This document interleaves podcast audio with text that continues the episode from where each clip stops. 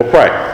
Dear Lord, we are grateful for any time we get in your word a chance to know your mind where you would take us. We learned last week, Lord, about following you and what that means. We'd ask that we would do so this morning. In your Son's name, amen.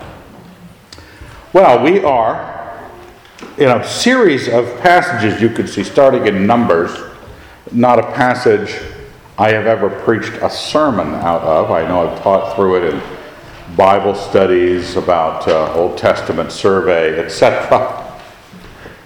But it's a short little bit in the course of the Jewish wandering in the uh, in the wilderness before they entered the promised land. From Mount Hor, they set out by the way of, to the Red Sea to go around the land of Edom and the people became impatient on the way. And the people spoke against God and against Moses. Why have you brought us up out of Egypt to die in the wilderness? For there is no food and no water, and we loathe this worthless food. Then the Lord sent fiery serpents among the people, and they bit the people, so that many people of Israel died. The people came to Moses and said, We have sinned, for we have spoken against the Lord and against you. Pray to the Lord that he take away the serpents from us. So Moses prayed for the people, and the Lord said to Moses, Make a fiery serpent and set it on a pole, and everyone who is bitten, when he sees it, shall live. So Moses made a bronze serpent and set it on a pole, and if a serpent bit any man, he would look at the bronze serpent and live. Great story.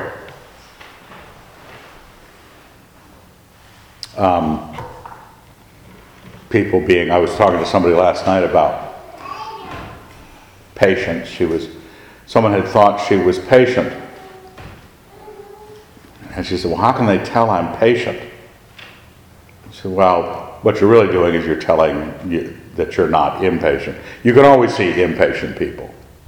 They, they let you know. They have a lot of whine, a lot of criticism, a lot of upsetness. They stomp their pretty foot. They want it taken care of now. They will express it. So when someone is not expressing that they're in a state of crisis over the things of their life, goes, no, you're really patient. Not seeing something is when you see righteousness here. And the people of Israel became impatient. They put their oar in. We hate this worthless food. There's no water.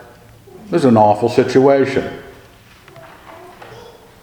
As you follow the story in Numbers, you realize how deserved this was. I mean, they could have gone into the land flowing with milk and honey at the beginning, but no, they had to complain. They had to just doubt God then. It takes being bitten by fiery serpents. Now, the word here is not fiery serpents. It's, interestingly enough, it's the word seraph. It only occurs elsewhere in the Old Testament in Isaiah 6, speaking of the seraphim. I don't know why. What's interesting, I give you a couple of references here on the side.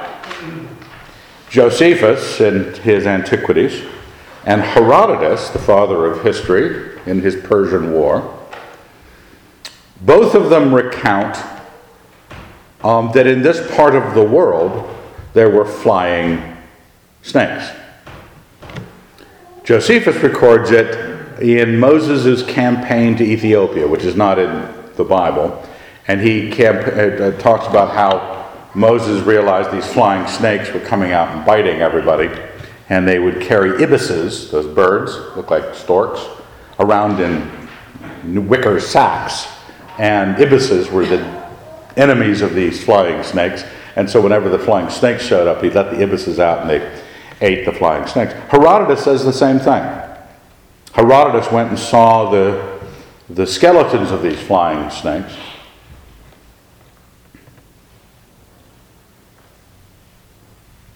I think the NIV translates it darty, darting snakes. whatever the case, whether or not these were flying snakes, whether I think Isaiah refers to them as flying snakes, um, or not, it's not really that important to the passage. But what's interesting is they're being punished for their sin by these snakes.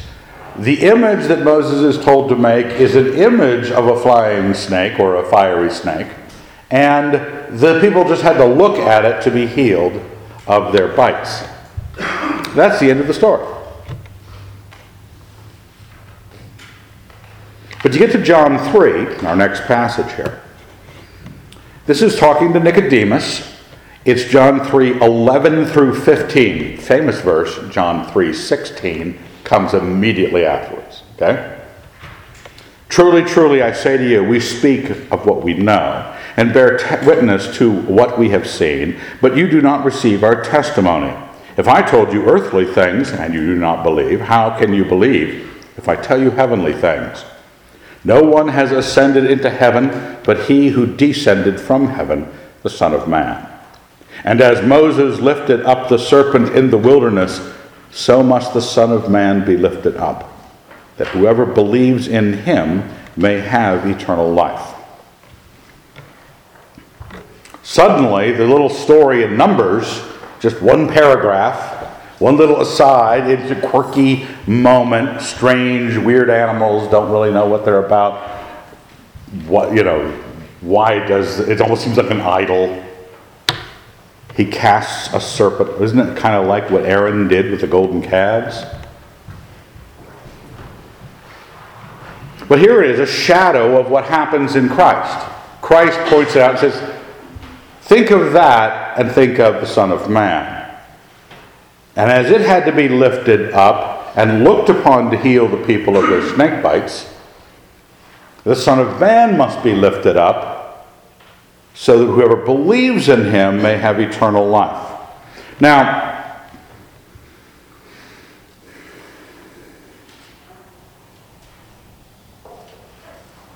we have to see the difference as well as the similarity. The similarity is supposed to get our attention. Say, oh, a great lesson is present. I wouldn't have thought in terms of the fact that a cross that you crucify someone on was being lifted up.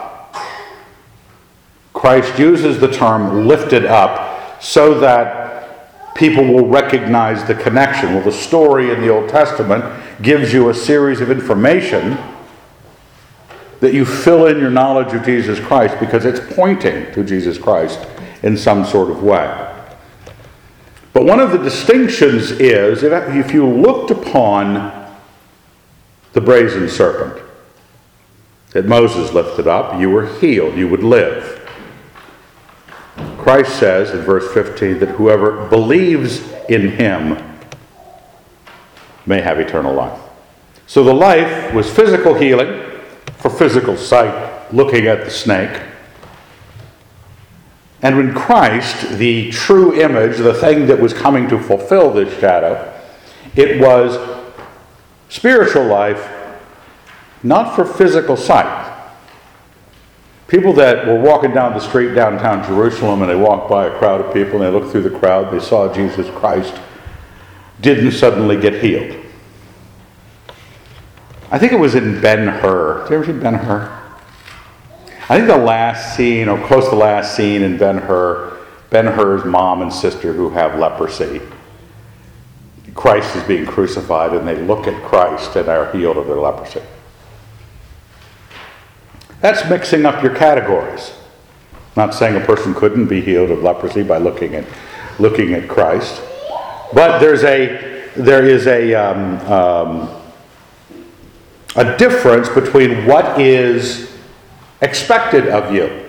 Now, I want you to think about what is expected of you and how it's different so that you do not make the same mistake that others make.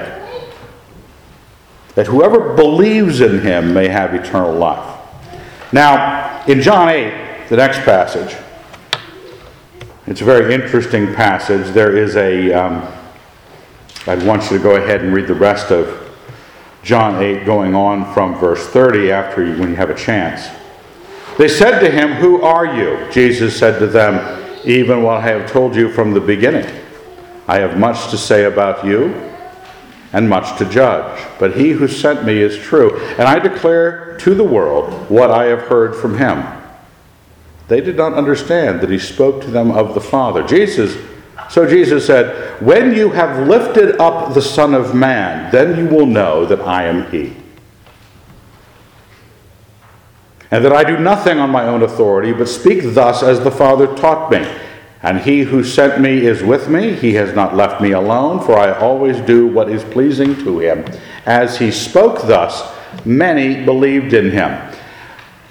Well, I want to warn you about something about belief, getting on the bandwagon with belief. Is there's a number of places you can stumble and fall in belief. This passage I just read is an example. If you read the rest of the chapter, the next verse says, And Jesus said to those who believed in him, He said, A number believed. Let's see if I can find that. John, John 8. Uh, this verse says, and thus he spoke, as he spoke thus, many believed in him. Verse 31 Jesus then said to the Jews who had believed in him, and he teaches them through the next bit, and you get to the end of that bit, and so they took up stones to throw at him, but Jesus hid himself and went out of the temple. By the end of this conversation, those who had believed in him were picking up rocks to kill him. You know we are capable as human beings to drive this bit of stupidity down all sorts of side streets. And it will look like we know where we're going. We assure our families, we assure our friends, we tell ourselves we know where we're going. And we do this by having belief in Christian things but not belief in Christ. Not listening to Him. Now, the Bible, there's the New Testament. It's amazing. We were talking about the Jesus Seminar. Have you heard of that at all? The Jesus Seminar. A bunch of scholars who decided that they were going to vote on what sayings in the New Testament were really of Christ. And they would let us know what they thought Jesus really was teaching. So they just removed anything they didn't like. That was convenient. But how many of us have our own little Jesus seminar going in our mind? Well, I, I don't agree with that part. Well, I don't think that's right. Well, excuse me. You are not God. It, it, it sort of inter, interferes with that little equation, but that's what we all do. Now, when we're wanting to do that, we want to have the kind of belief that does not disallow us from being in charge of our own lives. When we look at Christ, when we look at the true, when we believe in Him, we will have eternal life.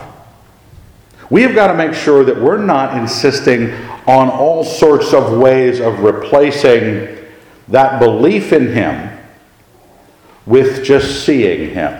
Because that's this is a, a tricky area in religion. Religion is a lovely place to hang out. It will make you feel all better. It will make you feel like a good person.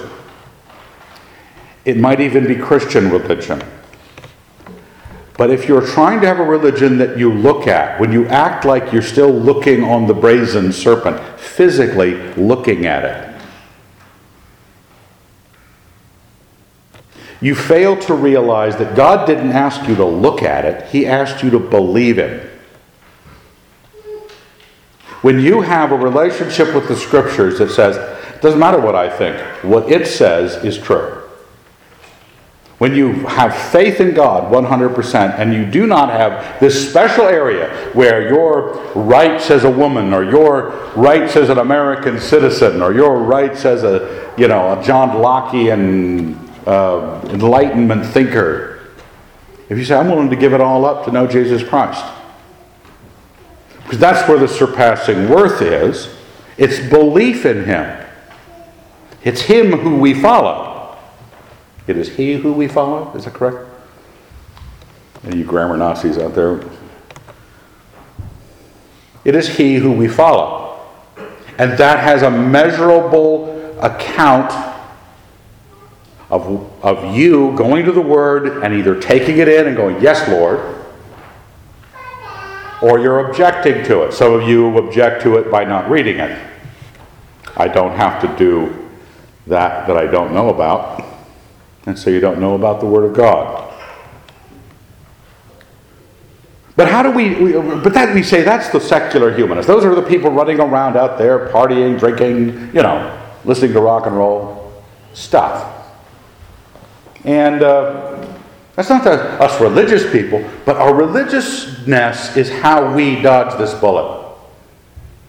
The bullet of Jesus Christ and his apostles telling you how to be, being replaced Belief in that being replaced by a seen religion. I was talking to a young woman a couple nights back who I was trying to point out some aspect of Christ and the apostles, how they seem to be dealing with things. And she said she was a church, a very churched woman. She had grown up in the church. She was devoutly churched. And she wanted to tell me and did, that the church wasn't mature back in the days of Christ and the apostles, and that as time went on, the church became more mature and knew things better. I looked at her like she was insane, suggested to her that she was insane. Now, what is that? What is, what is a person doing? What they're doing is they're replacing belief with seen commodities of religion institutions, liturgies, catechisms, confessions, crosses, religious holidays, whatever it is. They want to, they would rather have themselves seem like Christians. I get to, I get to call myself a member of Christendom. I don't have to really acknowledge a belief in a pursuit of Jesus Christ personally because I have accepted the seen religion.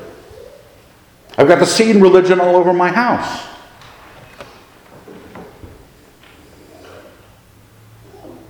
It's easy to default, it's easy to believe in what is seen. It's easy to believe in the church.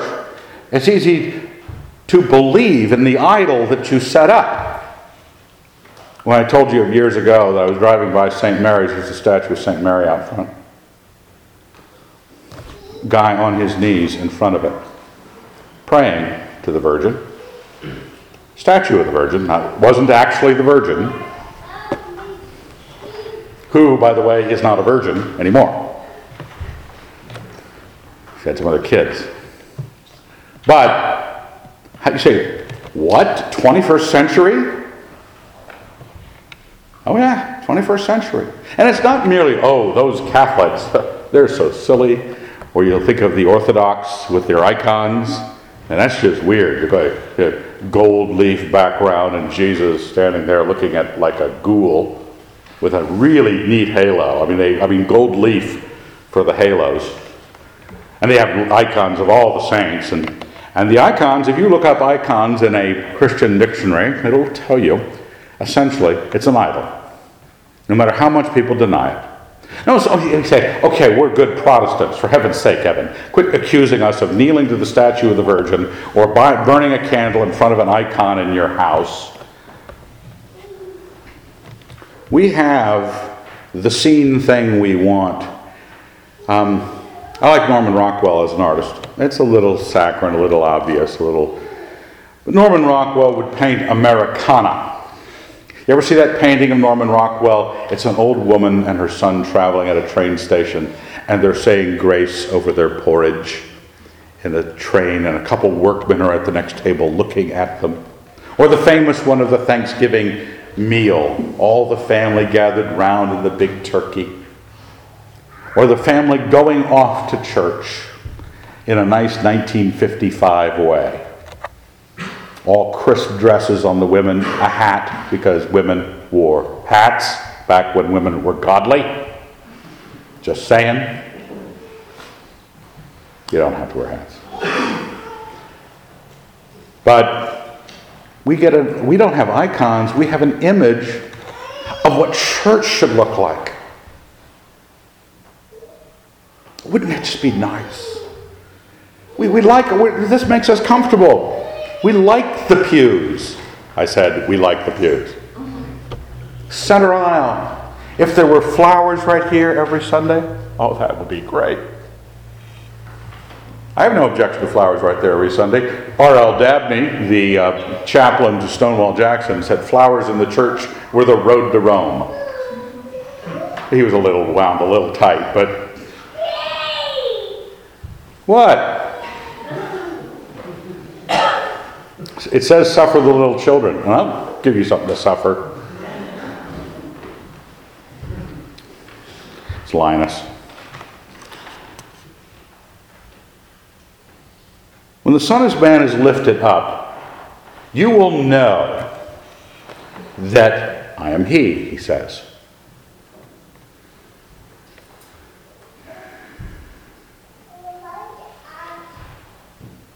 In John 12, I'm just sort of marching through John here. This is after the triumphal entry, right after. Now is the judgment of this world. Now shall the ruler of this world be cast out. And I, when I'm lifted up from the earth, will draw all men to myself. He said this to show by what death he was to die. The crowd answered him, We have heard from the law that the Christ remains forever. How can you say that the Son of Man must be lifted up? Who is this Son of Man? Jesus said to them, The light is with you for a little longer. Walk while you have the light, lest the darkness overtake you. He who walks in the darkness does not know where he goes. While you have the light, believe in the light, that you may become sons of light. Now that's a um, ominous threatening little thundercloud that tells the people that are listening, sitting at Jesus' feet, listening to him, asking him questions. What a great Bible study to be in. You're asking Jesus Christ questions about things. Not your own pastor who might know a little bit about stuff and he comes up, makes something up, and tells you. This is Jesus, the Son of Man, descended from heaven and he's saying the light's going to be with you a little bit longer. It's going to get dark soon. You might want to believe in the light. What happens when it gets dark? It's been 2,000 years since our Lord was here. And uh, now what? Oh, wouldn't it be great if Jesus were here? No. What, what's, what about the darkness? What, what, were we, what are we doing with Jesus anyway? Why do we want to have Something that when it did happen, people didn't believe it. When he was here, they did not believe him. Okay? When he was here, those who believed in him within a chapter picked up stones to stone him. Why do we want a seen religion? He wants us to be sons of light by believing in him when we have the opportunity to see the light that is Christ. Because the darkness can overtake you.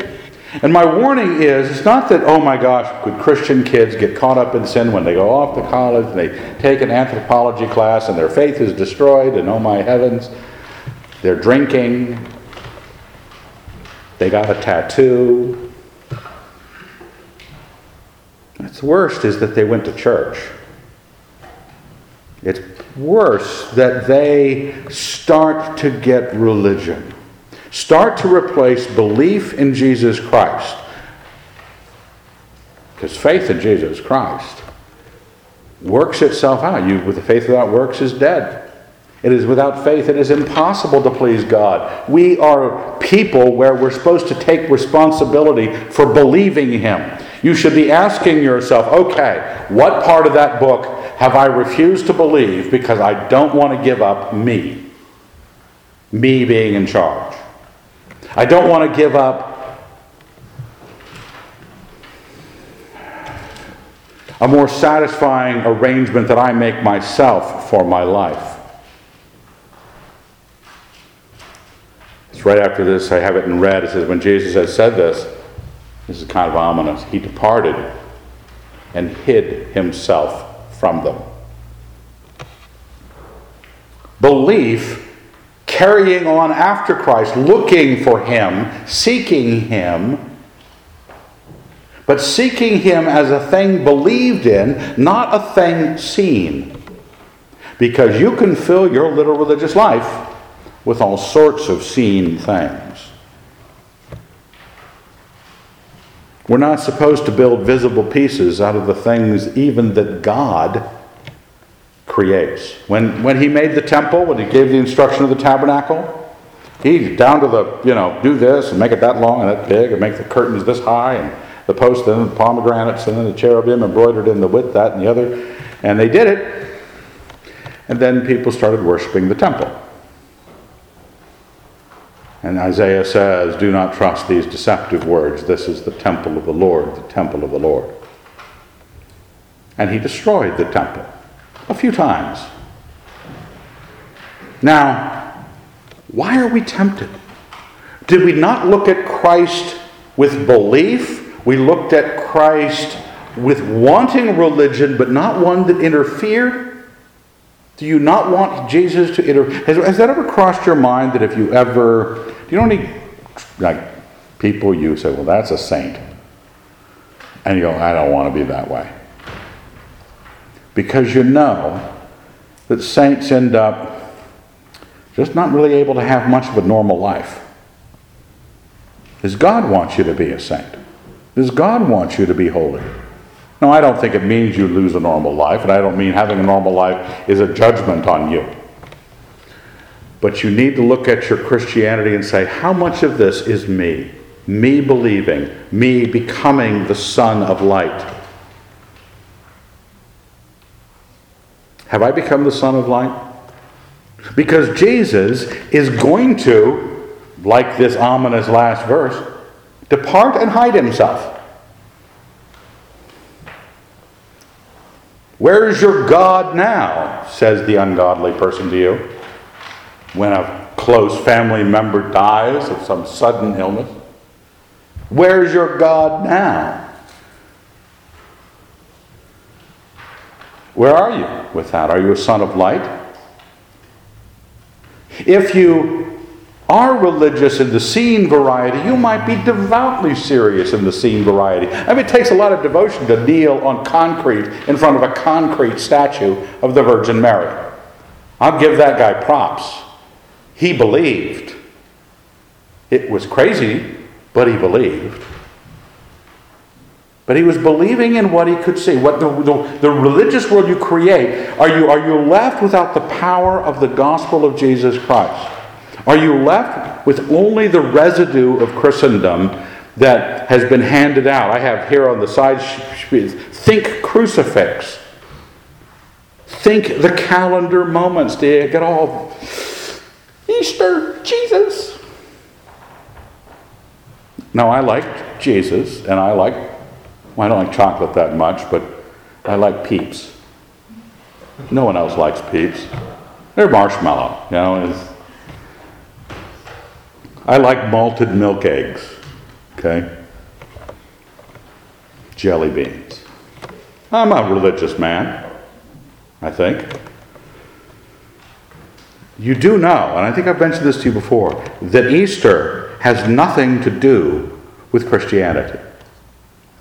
But it's about the Lord's resurrection. Yeah, but look in the Bible sometime and see if it ever told you to create a, a religious celebration around the day of his resurrection. It doesn't. Nor does it say to celebrate his birthday, which is fine to do. I do. I have a tree in my house, loyal to Wotan and my, my, my Northern European roots. But they're not Christian. We just, we just give them Christian names. I mean, you could, you could name all of our automobiles after saints instead of the I don't know what they awful names they have for cars now. The probe. It could be the St. Swithins. And it doesn't make it part of Christianity to name it for a saint. We might feel, but, feel better about it. calendar events. You, again, I celebrate them. It's part of the culture. It's not part of my Christianity. If I was cast on a desert island with a bunch of other Christians and we lost our calendars and we couldn't figure out when Easter was, we would not be up a creek. Christianity is belief in the Lord Jesus Christ for the forgiveness of sins and life eternal. His death, burial, and resurrection, not the celebration of his death, burial, and resurrection. That the church has sought to see things. And that's what the darkness was for a millennium and a half. Until somebody like Martin Luther goes, hold it, wasn't there something that actually was supposed to happen to us when we believed? By faith alone? The whole Europe, all of Europe goes up in a sudden explosion because somebody goes, hold it, wasn't there something about real belief? Not all the observations of the things seen. No matter what the things seen represented. The fact that it's an icon of Jesus and not Baal or Apollo doesn't make it better.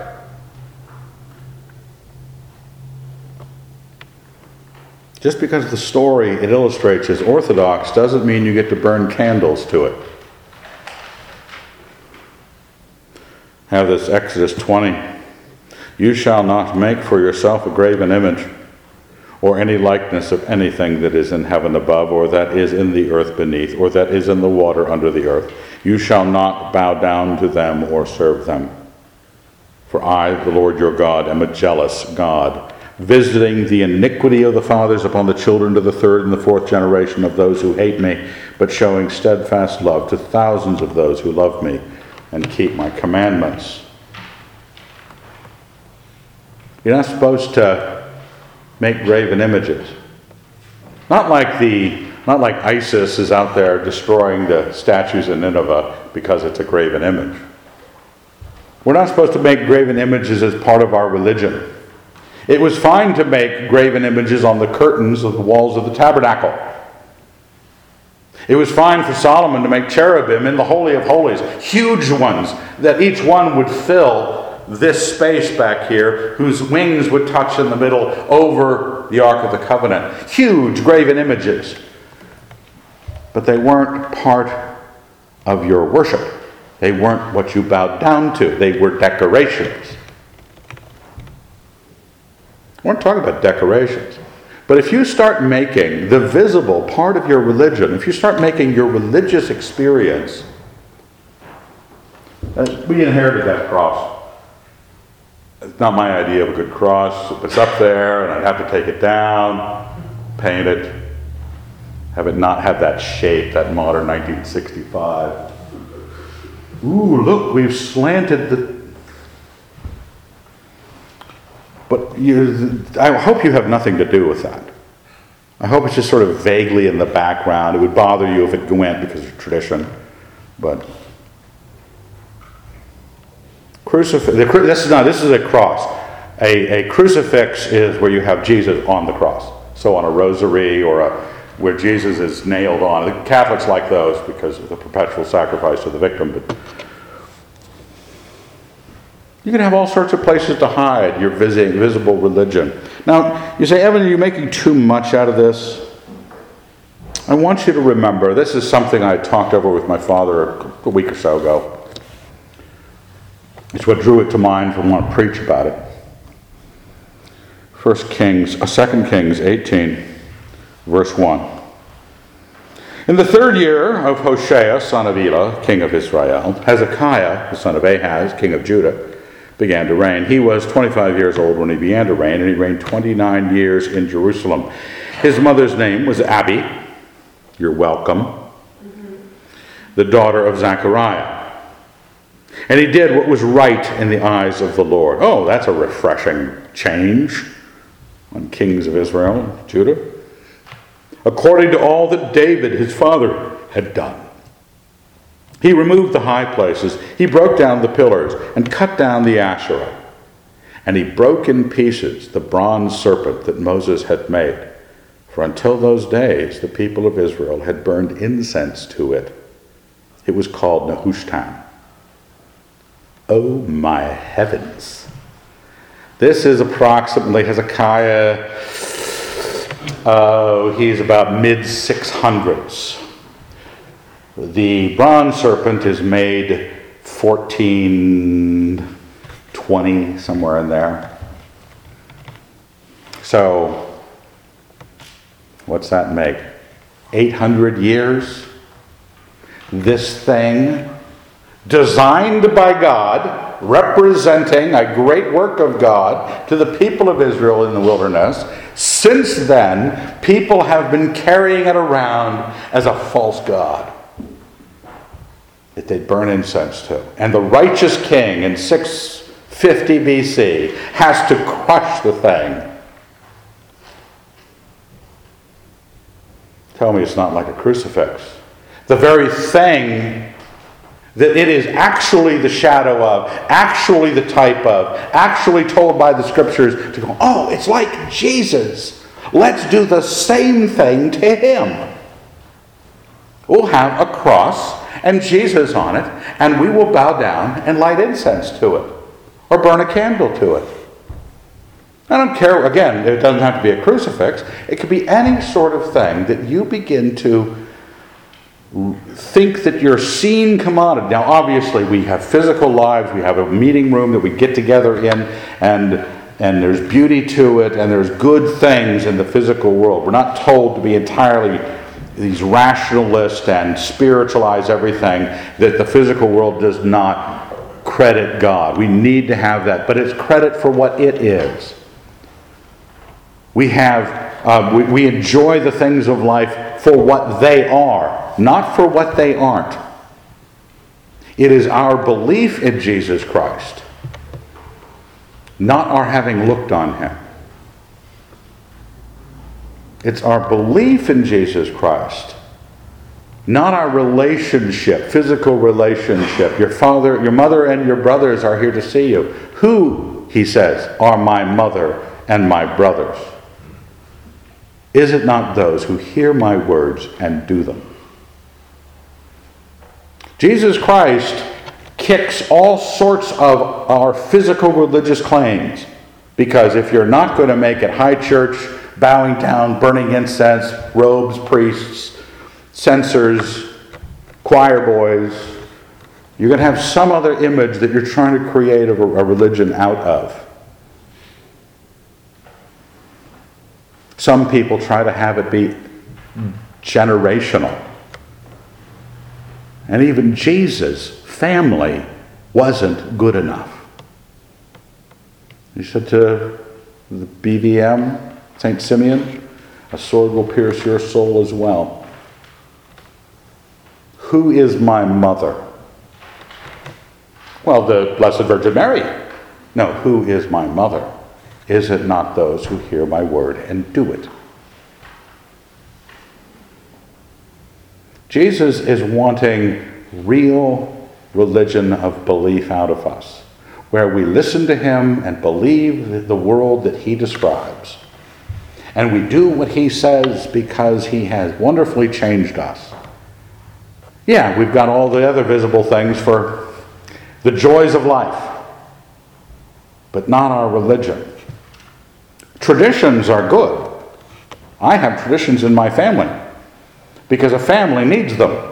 Christianity does not. Christianity has a Lord. Christianity has direction from its God. It doesn't need traditions to make itself whole. A family might, a nation might, a club might, but not our religion. So, take a look at that phenomena, what happened to the brazen serpent. It was commanded by God, it was turned into an idol. It really did save people from their illness. It turned into an idol. And Jesus Christ, that it represented, really did save us from our sins, and we've turned him into an idol. We have all sorts of different ways of doing that.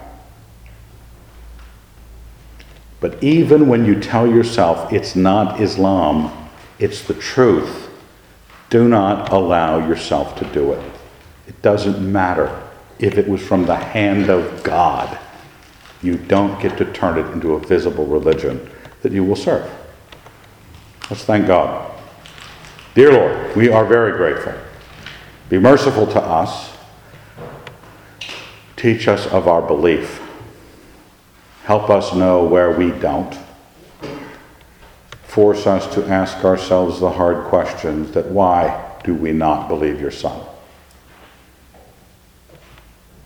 Have it be total, Lord. Have us be the kind of saints in this body that seek you and seek you to believe you. In your Son's name we pray. Amen.